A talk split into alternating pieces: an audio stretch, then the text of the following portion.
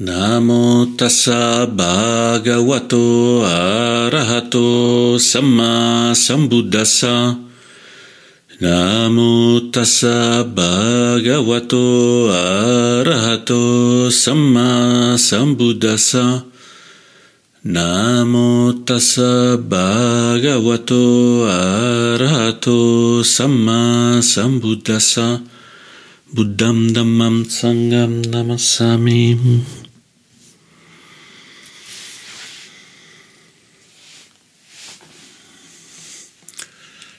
Recitare questo, questi, questi, semplici versi di devozione a, al Buddha, al Buddha, al Dhamma, al Sangha può essere una specie di cartina al tornasole in cui se osserviamo con cura la voce possiamo sentire se c'è qualche, qualche rigidità, qualche, qualche blocco.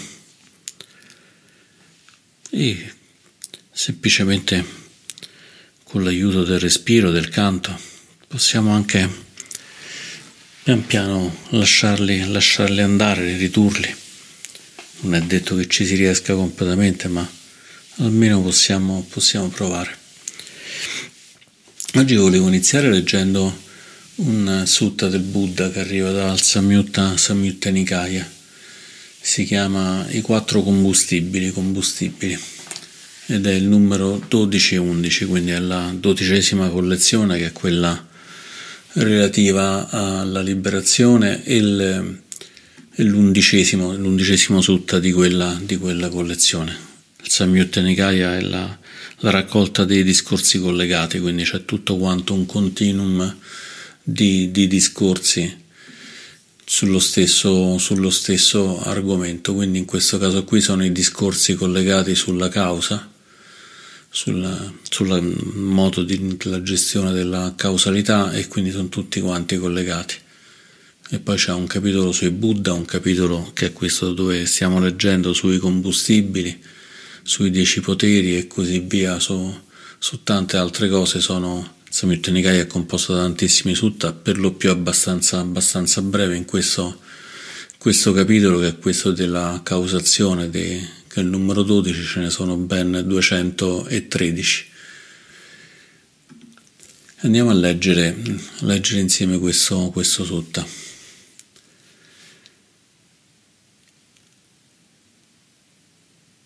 Il carburante. Semyutta Nikaya 12-11. Così ho sentito. Un tempo il Buddha si trovava vicino a Savatti, nel boschetto di Geta, il monastero di Anatapindika. Mendicanti, ci sono quattro combustibili. Mantengono gli esseri senzienti che sono nati e aiutano quelli che stanno per nascere.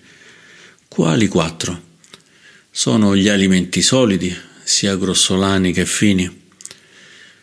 Il secondo è il contatto, l'intenzione mentale è il terzo e la coscienza è il quarto.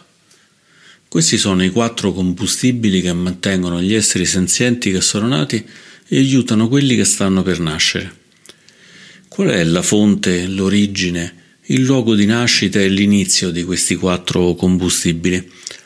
È la Brahma. E qual è la fonte, l'origine, il luogo di nascita e l'inizio della Brahma? È la sensazione.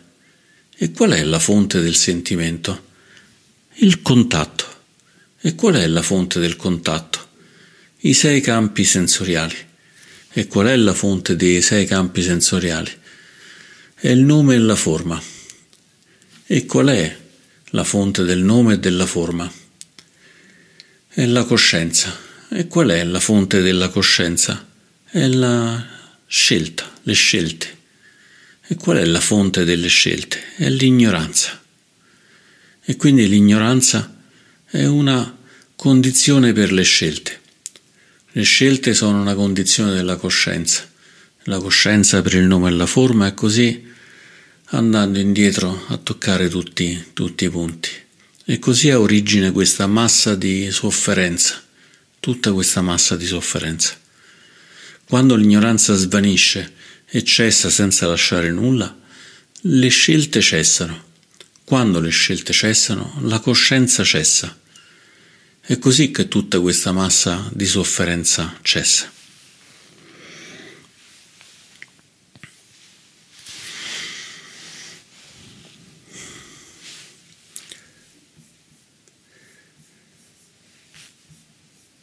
Forse avrete riconosciuto che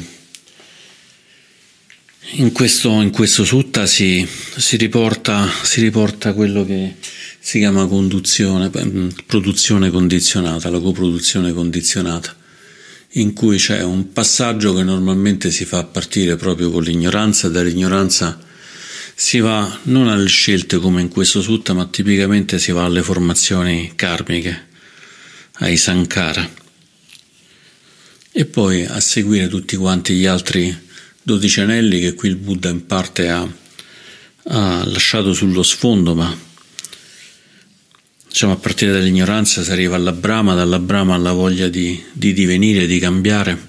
E da questa voglia di divenire e di cambiare si assume un'altra, un'altra forma, c'è un'altra, un'altra nascita. E dalla nascita poi si arriva alla malattia, alla vecchiaia, alla morte. E poi si ricomincia da capo, quindi si parla appunto di, di, questo, di questo, ciclo del sansara, di, questo, di questi anelli che sono uno legato all'altro e sono anche incatenati uno con l'altro anche dall'inizio alla fine.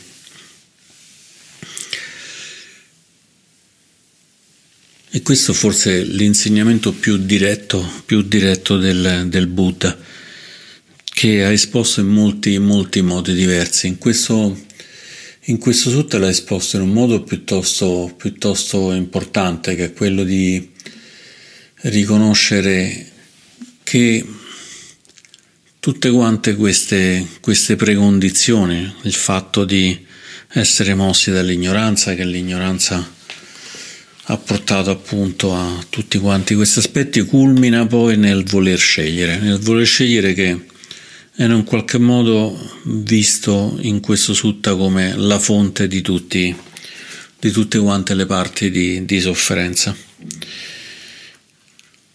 In altri sutta viene riconosciuta questa la distinzione fra la distinzione fra mi piace e non mi piace come fonte di, di sofferenze.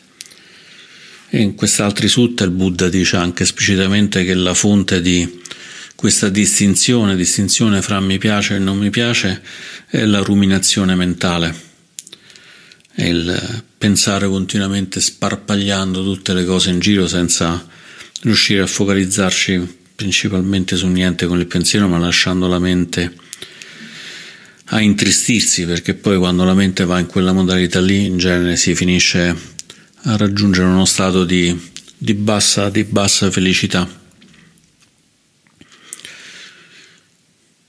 Mi piace o non mi piace avere le scelte, avere queste formazioni karmiche che non sono nient'altro gli effetti delle nostre, delle nostre scelte, è un po' È un po' come dire che sono i frutti del karma che, che ci legano in questo modo. E il karma non è nient'altro che qualcosa che facciamo e che in un qualche modo ci teniamo ben stretta, stretta nel cuore e nella mente tramite,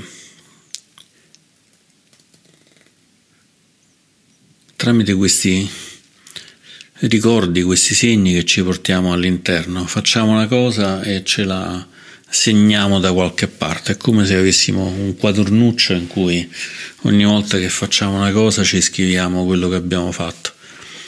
In questo quadernuccio poi ogni altra volta che facciamo un'altra cosa ancora andiamo a guardare nel quadernuccio per dire ma io che avevo fatto in una, situ- una situazione simile, fammi ricordare non mi ricordo, guardo nel quadernuccio, diciamo, facevo così, vabbè, rifacciamolo un'altra volta. Può darsi che magari la prima volta ci aveva portato dei benefici e la seconda no, però tendiamo a essere un po', un po rigidi su, su questo aspetto. Su questo aspetto e a reiterare, reiterare le stesse, le stesse cose. Buddha ci dice che reiterando non siamo, non siamo liberi, ogni qualvolta ogni qualvolta andiamo a, a ripetere senza, senza, badare alle condizioni reali, a quello che sta veramente succedendo, non, non raggiungiamo la libertà. Se abbiamo stabilito che tutte le persone che arrivano da una certa parte geografica del mondo ci stanno antipatiche, non saremo liberi di trovare invece l'umanità in queste persone se abbiamo stabilito che noi siamo degli incapaci, non, non avremo la libertà di riconoscere in noi la capacità di aiutarci e di aiutare anche gli altri, di essere aperti con il cuore per poter rifulgere anziché essere spenti e intristiti da, da questi aspetti.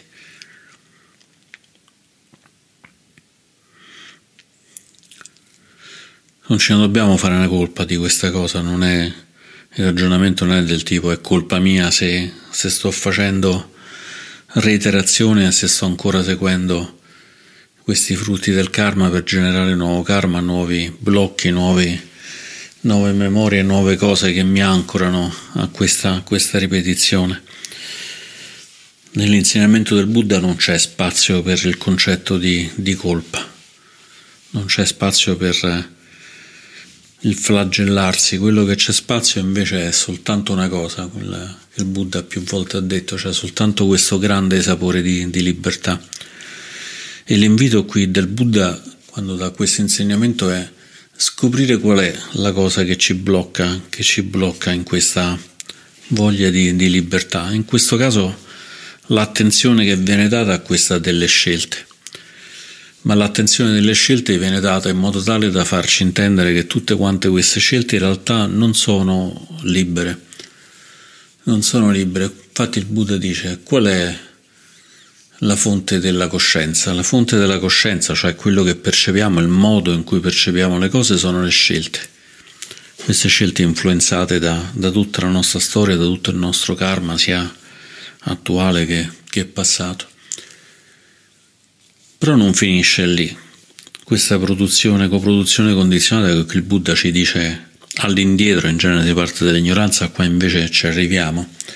La fonte delle scelte è l'ignoranza. Allora, se la fonte delle scelte fosse la saggezza, il problema non si porrebbe.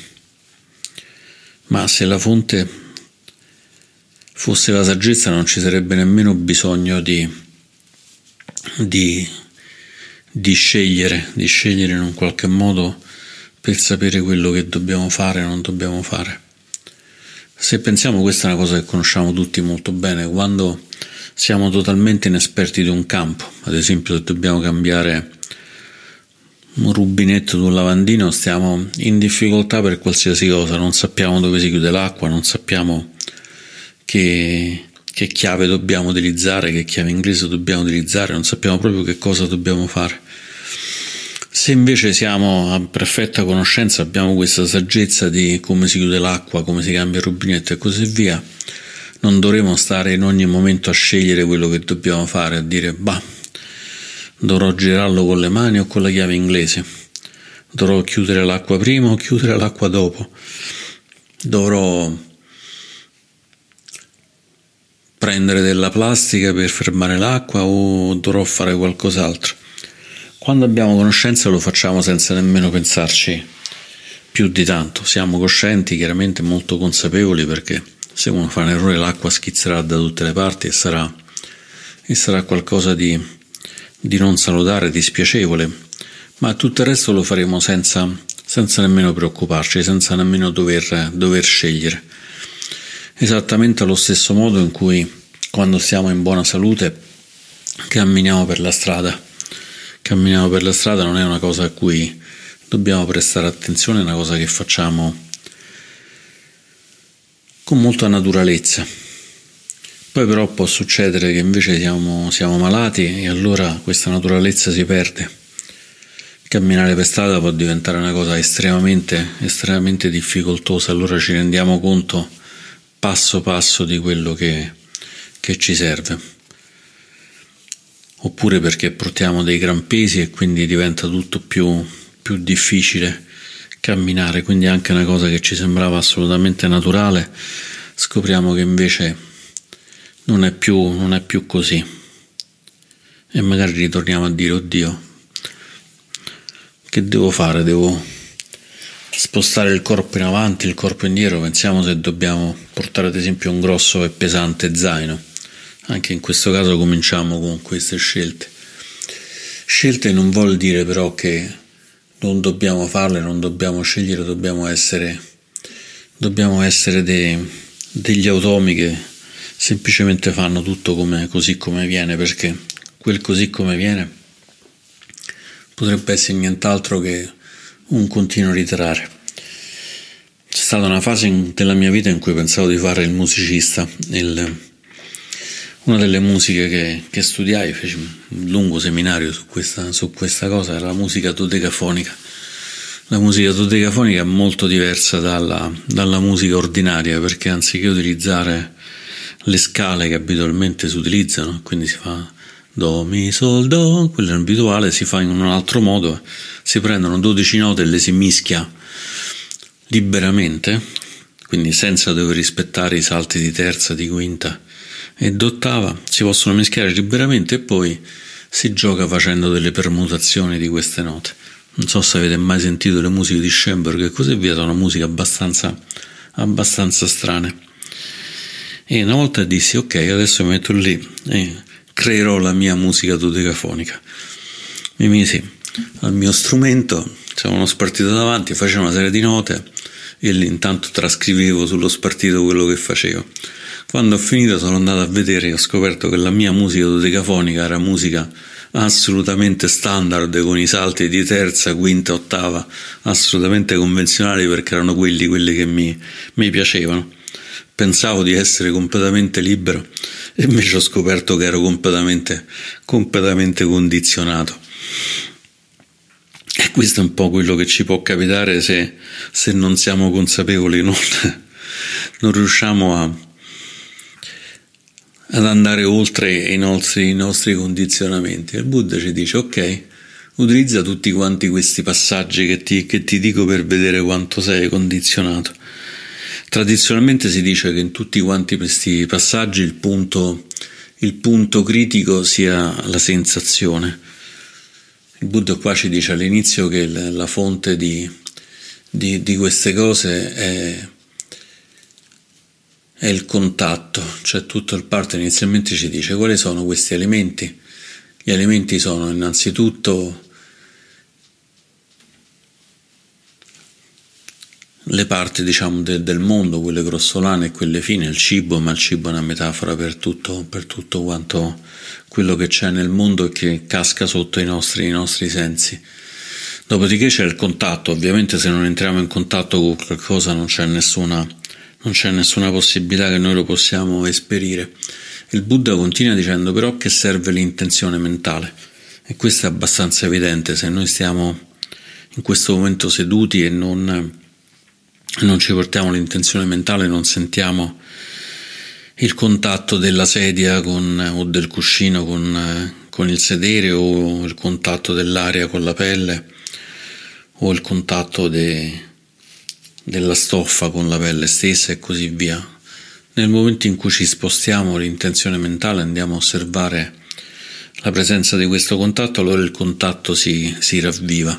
E questa non è nemmeno una cosa solamente mentale, ma addirittura ci sono dei meccanismi fisici per cui a un certo punto anche la parte sensoriale manda meno informazioni al cervello quando il contatto è continuo e ripetuto.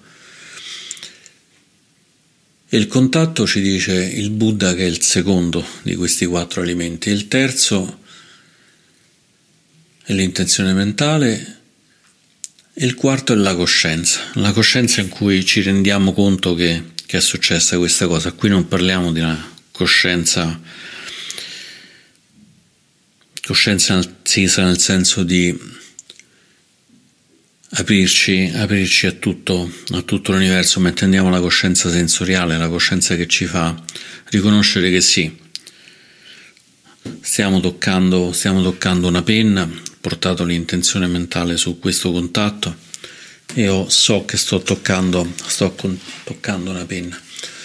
E questo diciamo è pressoché inevitabile, pressoché inevitabile, ma queste che sono diciamo, l'origine di tutti quanti gli esseri viventi, il Buddha dice anche di quelli che devono nascere, perché se stanno per nascere significa che c'è già stato un processo che inevitabilmente la riportate alla nascita, poi ci dice però tutta quanta questa roba nasce da qualcosa che tanto tanto bello non ci piace la brama. La brama.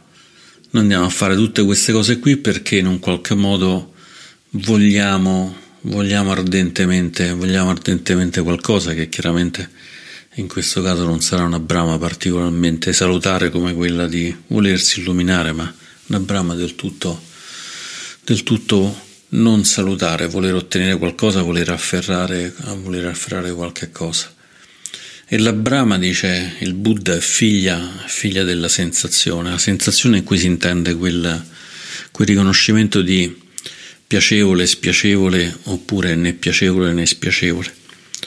Ed è quello il punto, il punto critico, perché appena si verifica questa sensazione di piacevole ci viene voglia di afferrarci, di afferrarci a questa cosa.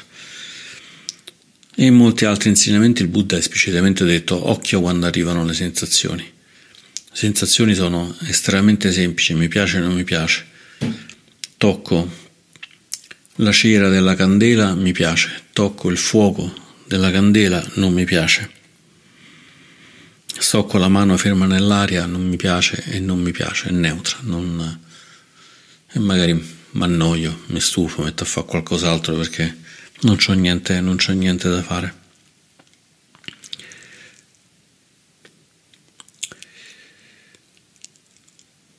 A volte gli insegnamenti del Buddha sembrano un po' astratti, sembrano un po' astratti perché sembra che non ci diano, non ci diano questo Spesso il Buddha fa degli esempi, ma non sempre. In questo caso un po' lo fa perché parla dei combustibili, parla dei cibi, ma è un esempio molto leggero. Ma se andiamo a prenderlo, questo qui è, è un sutta che ci dice in un qualche modo come possiamo andare a trovare le sensazioni di disagio, di fastidio, di dolore e così via, che sono quello che il Buddha qua chiama tutta questa massa di sofferenze.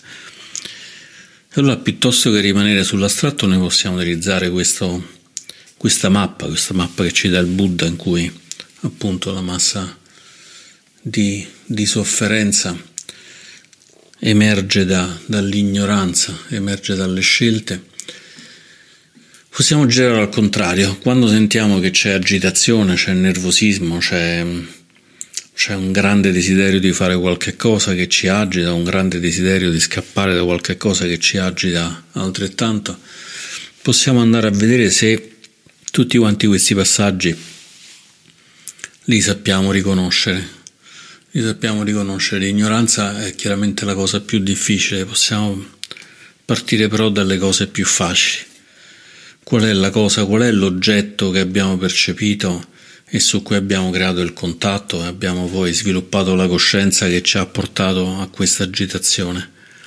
Qual è la sensazione che abbiamo avuto con questo, con questo contatto? Qual è la scelta che è nata da, da questa sensazione? Scelta chiaramente che è nata dal fatto che abbiamo una forma Abbiamo anche un nome, abbiamo una parte mentale, la famosa Namarupa. La Nama sarebbe il nome, la parte mentale, Rupa è la forma, talvolta tradotta come corpo, ma è più, è più generico.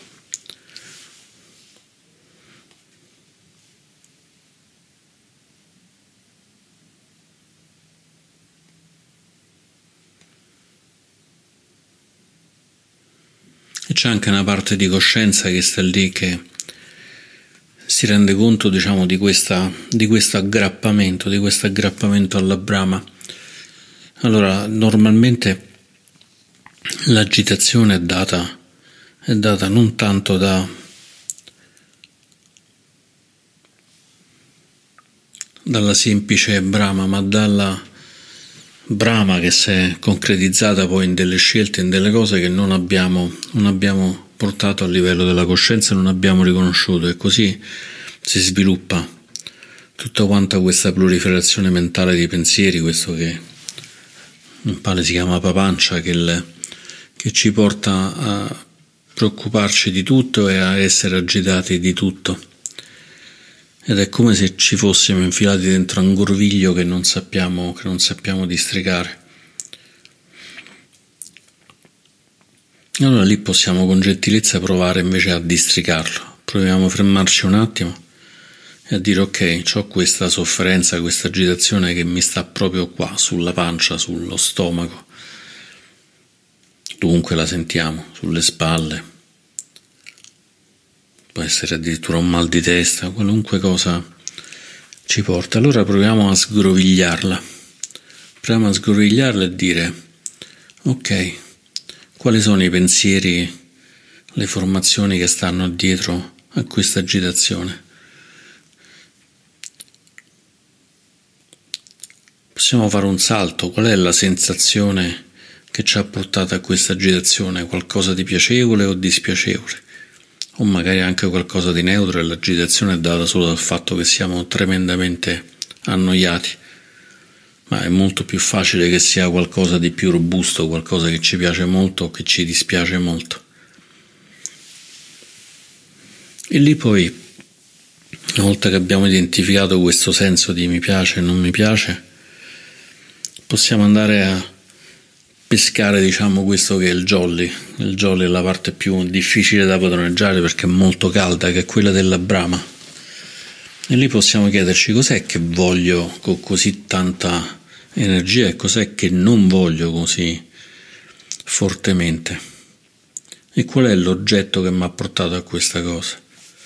Allora seguendo questo, questo filo percorrendo all'indietro questo percorso che il Buddha ci ha indicato che porta dal, dal contatto fino all'ignoranza e ripercorrendolo all'indietro possiamo essere meno, meno ignoranti e un po' meno automatici, un po' meno automatici. Stiamo camminando male, vediamo che il corpo oscilla a destra e a sinistra e cominciamo a osservare cos'è che mi fa sbandare. Diciamo, sto portando la borsa, la borsa dentro c'è il computer, delle carte, ho messo il telefono, insomma alla fine l'ho ben caricato e questo mi destabilizza, cammino un po' storto e quindi rischio di, di cadere. È stato un periodo che mi ero comprato delle scarpe bellissime, nere, molto belle, molto pesanti.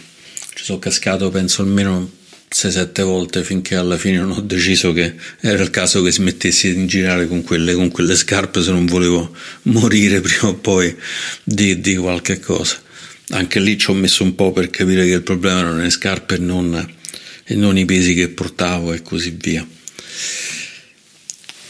Ed è questa diciamo, la chiave di, di, libertà, la chiave di libertà che ci arriva soltanto da, da questa osservazione, da questa, da questa conoscenza che, che, il Buddha ci invita, ci invita ad avere, a sgrovigliare, a sgrovigliare tutte quante queste, queste cose.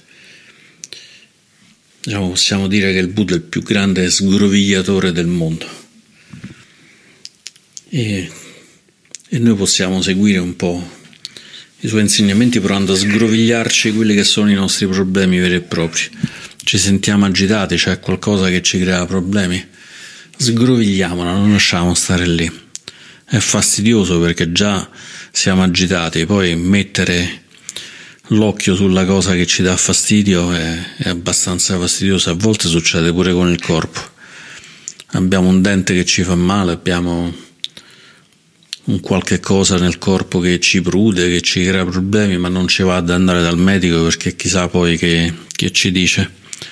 Finché non prendiamo il coraggio, andiamo a guardare e scopriamo che magari era una stupidaggine, magari invece era una cosa importante e bisogna correre per, per andare ai ripari e la parte della mente non è diversa da il dente che fa male o qualunque altra cosa fisica che ci può succedere.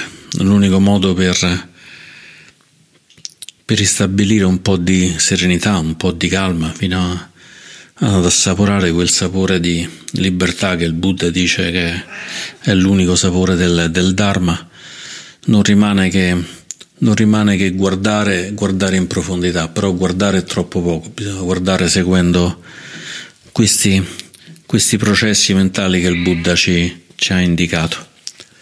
E con la speranza che tutti noi possiamo diventare dei grandi sgrovigliatori per aiutare a raggiungere quella calma, quella tranquillità, quella gioia che ci consentirà poi di essere a nostra volta utili utili a rendere anche gli altri più, più calmi, più sereni, più, pieni di gioia, concludo le mie riflessioni di oggi. Grazie.